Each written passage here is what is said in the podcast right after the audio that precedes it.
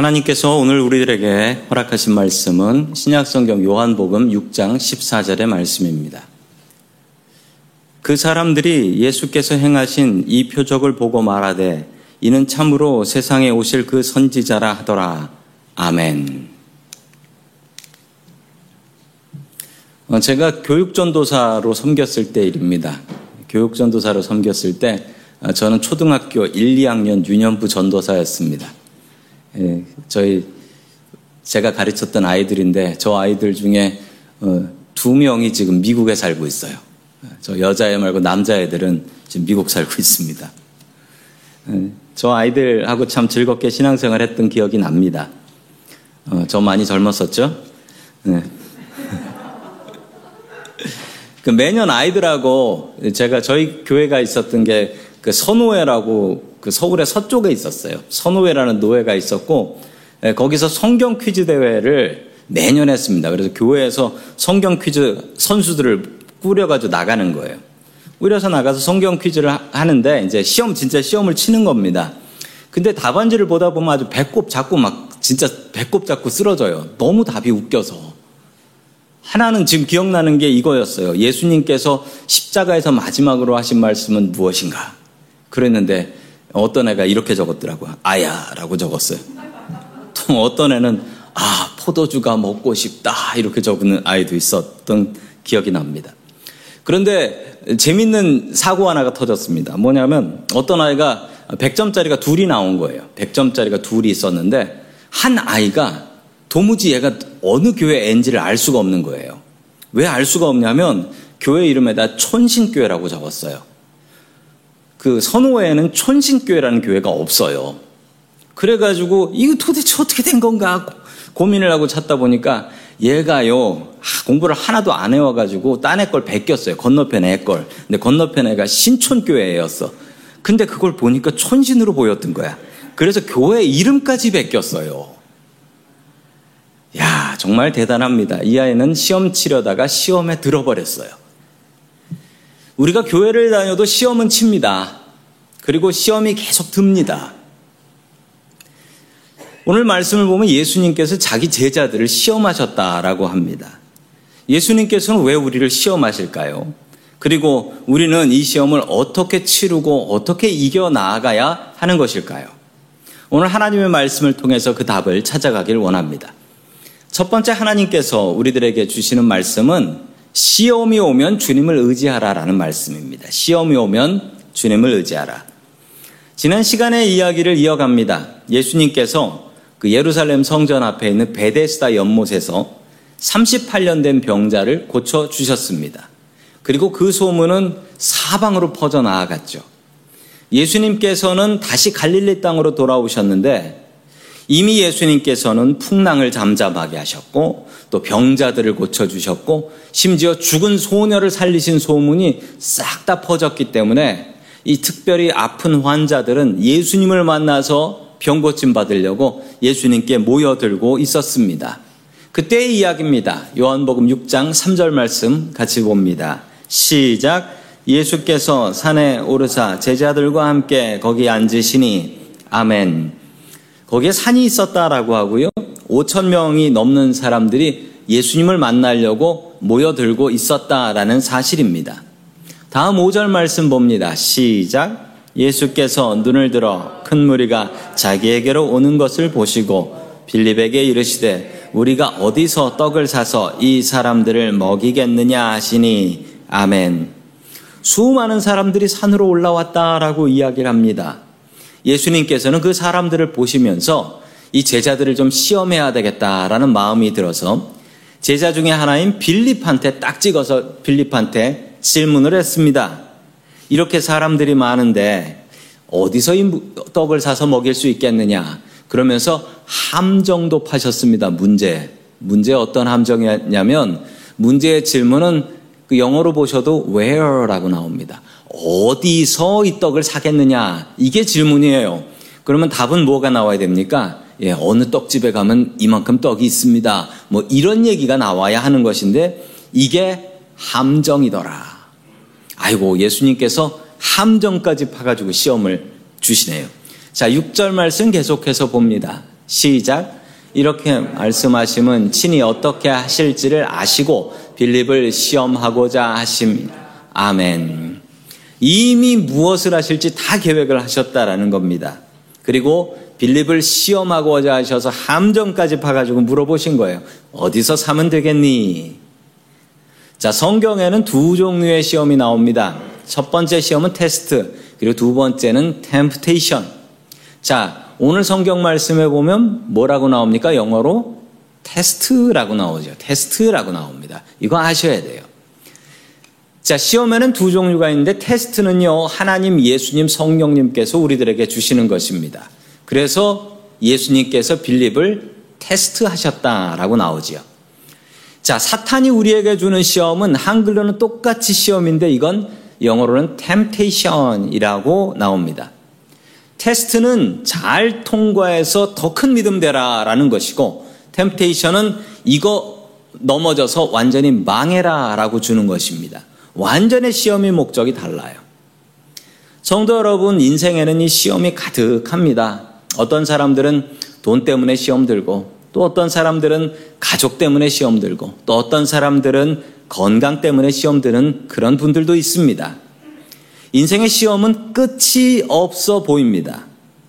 때로는 그 시험이 테스트일 때도 있고, 템테이션일 때도 있고, 그런데 당할 때는 뭐가 뭔지 몰라요. 당할 때는. 그냥 당하면 무조건 이겨야 한다. 이것만 기억하시면 됩니다. 그러나 우리는 이 시험을 통과하게 되면 우리의, 우리의 믿음이 더욱더 큰 믿음이 됩니다. 반대로 시험에서 실패하면 우리의 믿음이 자꾸자꾸 줄어들고 무너지게 됩니다.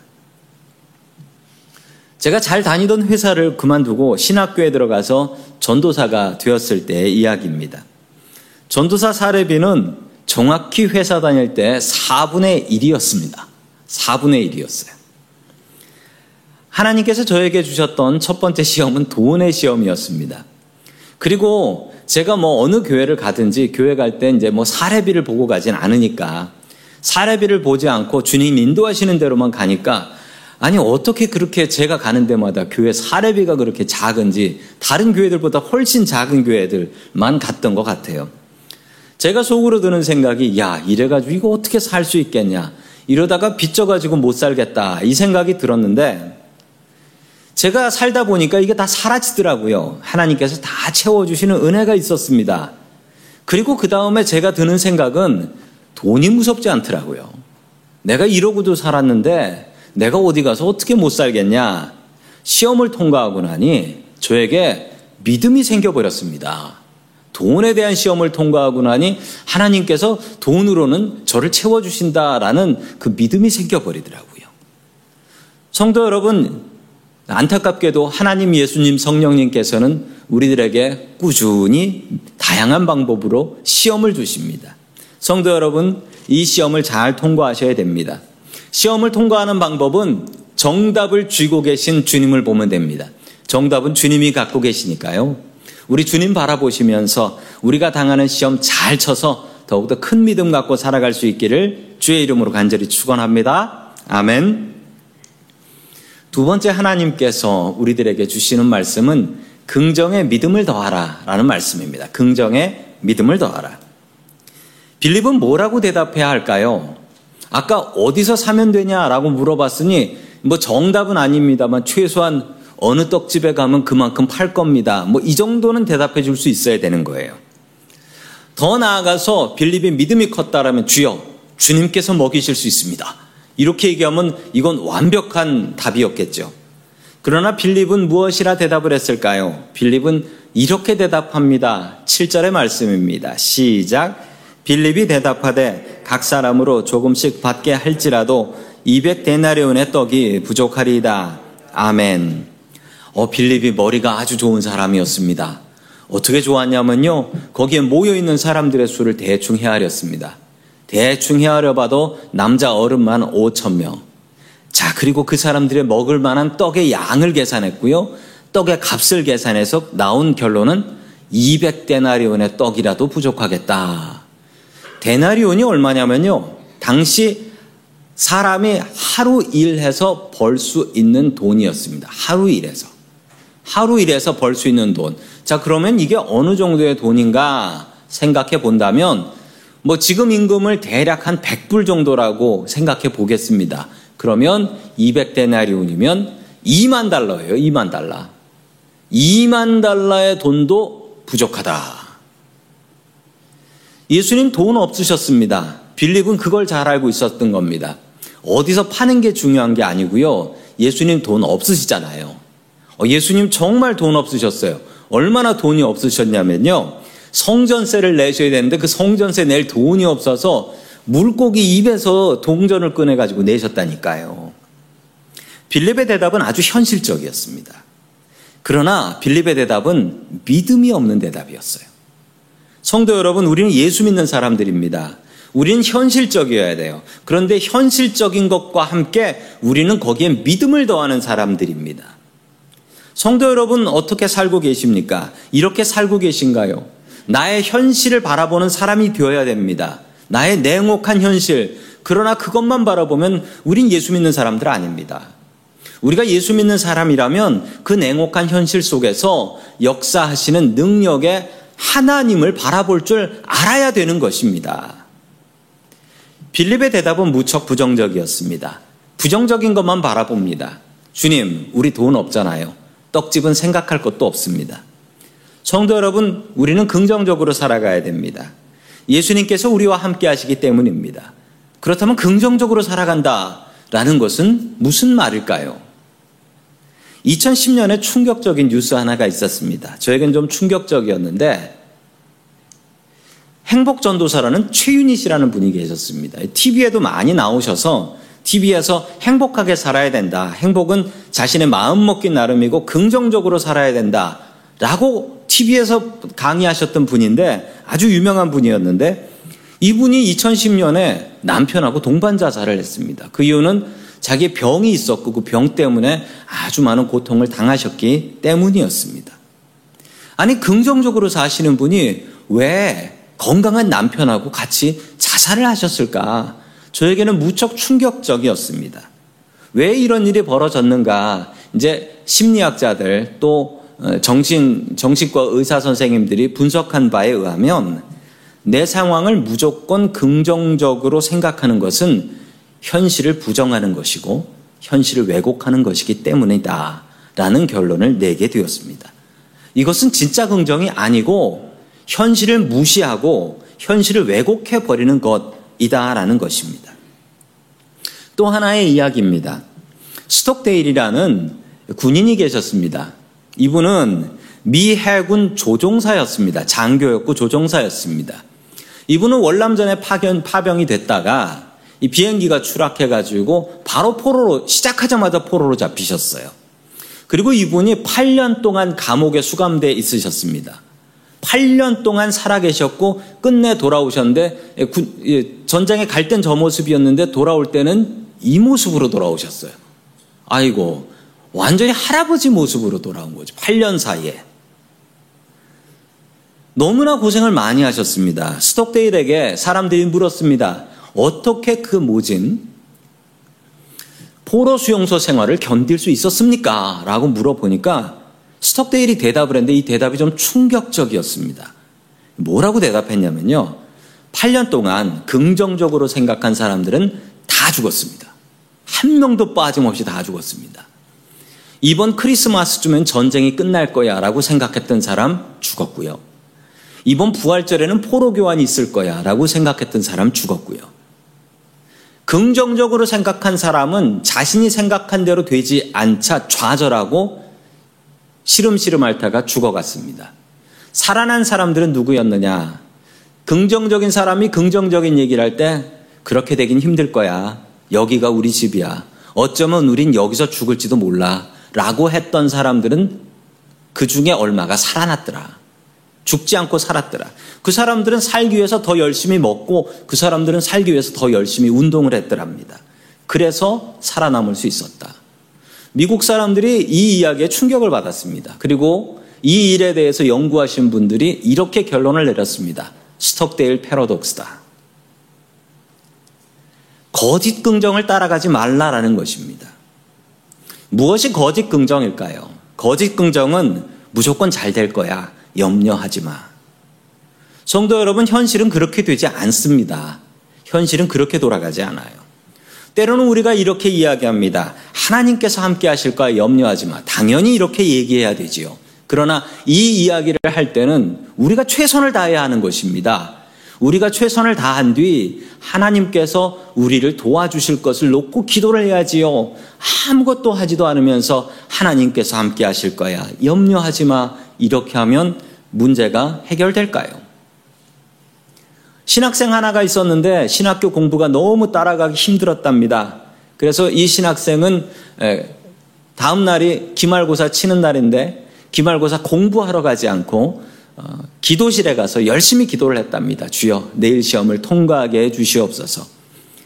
시험 문제를 만났는데 시험 문제를 보니 아무것도 모르는 거예요. 그래서 이 신학생은 이렇게 답을 적었습니다. 오직 주님께서만 아십니다. 이렇게 적었어요. 교수님께서 이걸 보고 나니까 이 함정이 느껴지는 겁니다. 분명히 F인데 이걸 F를 주면은 야, 우리 교수님께서 하나님의 능력을 안 믿는다. 이 소문이 날 것 같고 또 그렇다고 A를 주면은 이게 또 소문이 나가지고 학생들이 공부를 안 할 것 같고 교수님도 기도를 하시다가 이렇게 답을 채점을 하셨답니다. 하나님은 A 플러스 너는 F라고 적었대요.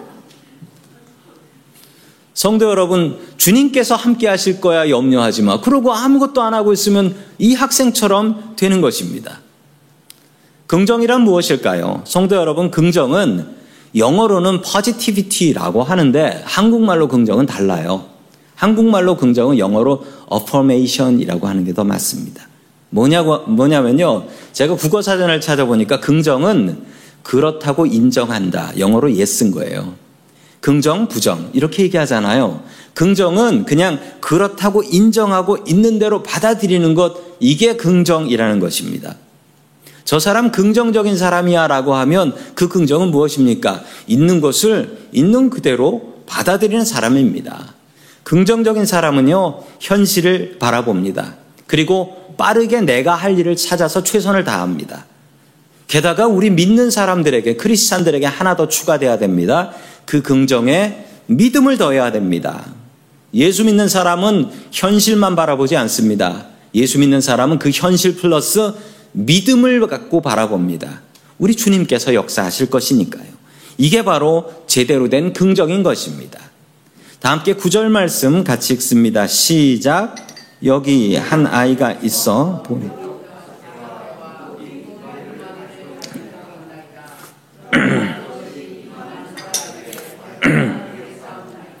아멘. 베드로의 형제인 안드레에게 이 질문을 물어보니 안드레는 이렇게 대답을 합니다. 안드레는 이렇게 얘기했습니다. 그는 먼저 현실을 직시했습니다.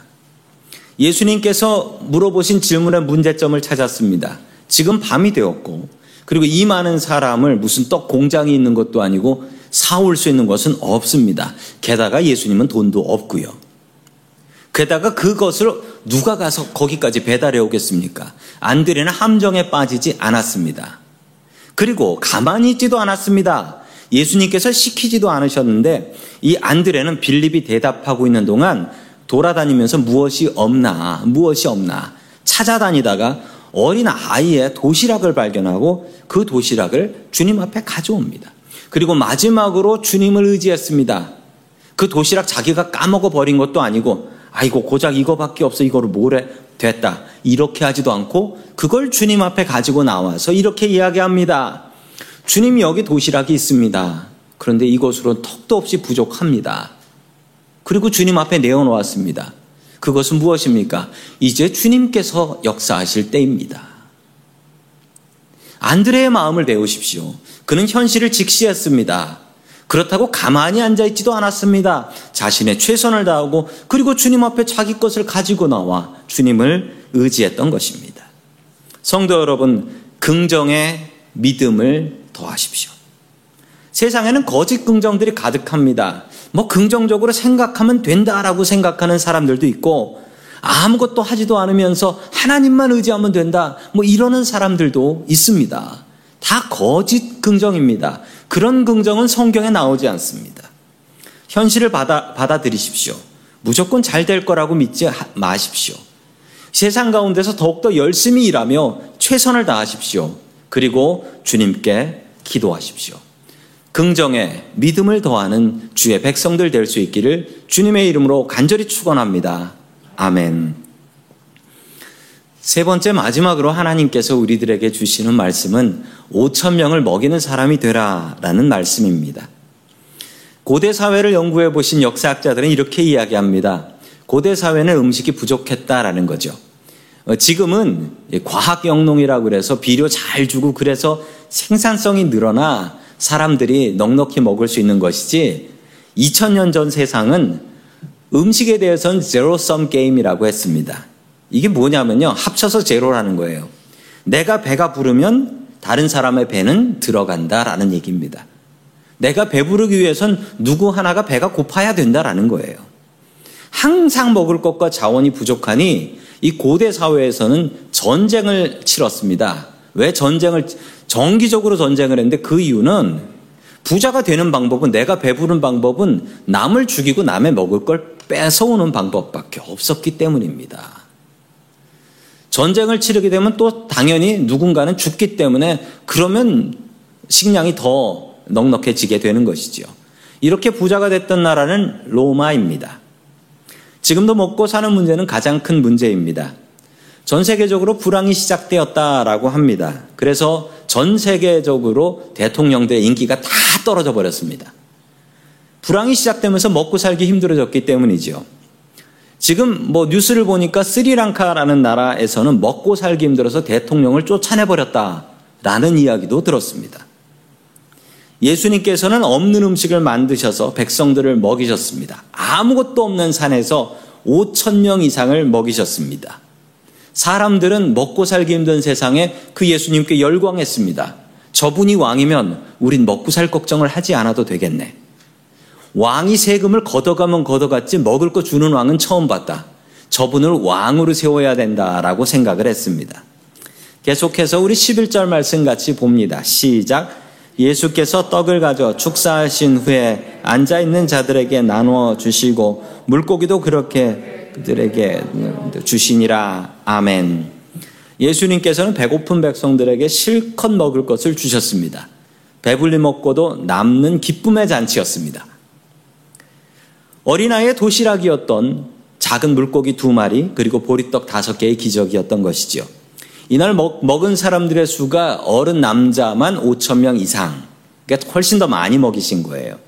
그리고 남은 음식도 12광줄이나 되었다라고 합니다.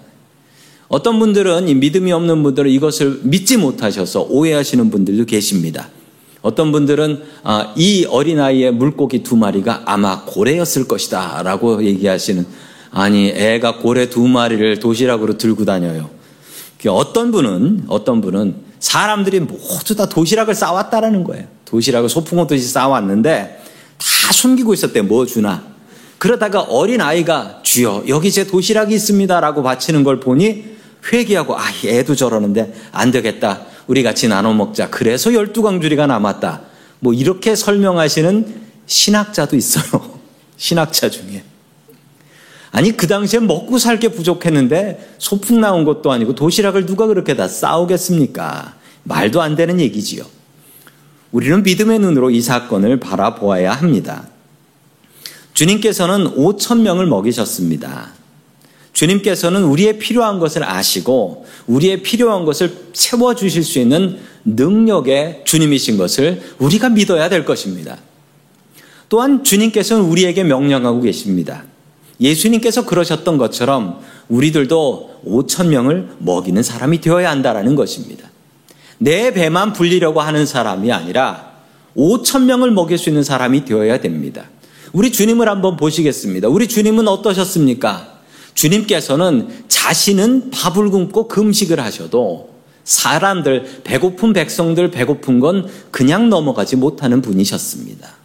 성도 여러분, 우리 주님을 닮아서 5천 명을 먹이는 사람이 되어야 합니다. 주중에 주중에 저희 교회에서 후원하고 있는 동티모르의 선교사님들에게서 연락을 받았습니다. 두 분, 김진수, 이대훈 선교사님 우리가 섬기고 있는데요. 참 어려운 때인데 꾸준히 기도해 주시고 선교원금 보내주셔서 감사합니다. 그러게 제가 대신 인사를 받았습니다. 인사 좀 해달라고 부탁하셨어요. 지금 코로나 때문에 교회들이 어려워서 선교비들 줄이고 있는데 저희 교회는 아주 열심히 더 열심히 선교원금 하고 계셔서 더 많이 도와드릴 수 있어 감사하다라고 연락받았습니다. 성도님들의 기도에 기도와 헌금에 감사드립니다. 어, 지난번에 우크라이나에 또 구호헌금 하는데 또 많은 분들이 헌금해 주셔서 또 우크라이나를 도울 수 있게 해 주셔서 또 감사를 드립니다. 노숙인 봉사를 참여해 주시고 또 노숙인 봉사에 헌금해 주셔서 어, 또 많은 노숙인들을 먹일 수 있어서 너무나 감사합니다. 코로나 상황이 더 좋아져서 어, 빨리 예전처럼 닭죽 끓여서 나갈 수 있으면 더 좋겠습니다. 참 어려운 시절에 우리 교회와 함께 해주시는 하나님의 은혜에 감사드립니다. 교회는 5천 명을 먹이는 곳이 되어야 됩니다. 그리고 교회는 복의 근원이 되어야 됩니다. 복 받은 사람들이 모여서 다른 사람들에게 복 나눠주는 곳이 바로 교회가 되어야 하는 것입니다. 제가 참 좋아하는 아, 연예인들, 탤런트들이 있는데 어, 차인표 씨하고 신혜라 씨입니다. 이 두 분은 아주 독실한 크리스찬들이십니다. 한국 컴패션에서 아프리카에 광고 찍으러 다녀왔습니다. 광고 찍으러 갔는데 거기서 배고파서 죽어가는 아프리카 아이들을 보게 되었습니다. 그리고 이분이 갔다 와서 이런 간증을 하셨어요. 예, 차인표 씨가 뭐라고 간증을 하셨냐면 일불이 없어서 죽어가는 아이들을 보면서 술값이 아까워서 술집에 못 가게 되었습니다. 내 술값이면 하루에 수십 명을 살릴 수 있는데 그리고 화면에 나오는 저 시네라 씨는 어, 생긴 건 저렇게 생겼어도 본인이 나이트클럽 죽순이라고 했습니다. 그런데 더 이상 나이트클럽에 가지 못하게 되었답니다. 아껴서 아프리카의 아이들을 살려야 하니까요. 5천 명을 먹이는 사람이 되기 위해서. 하나님께서 우리들에게 복 주시길 소망합니다. 그런데 그 복으로 내 배 불리는 사람들이 아니라 그 복으로 내 주변에 있는 5천 명을 먹일 수 있는 사람들 될 수 있기를 주의 이름으로 간절히 축원합니다. 아멘. 다 함께 기도하겠습니다.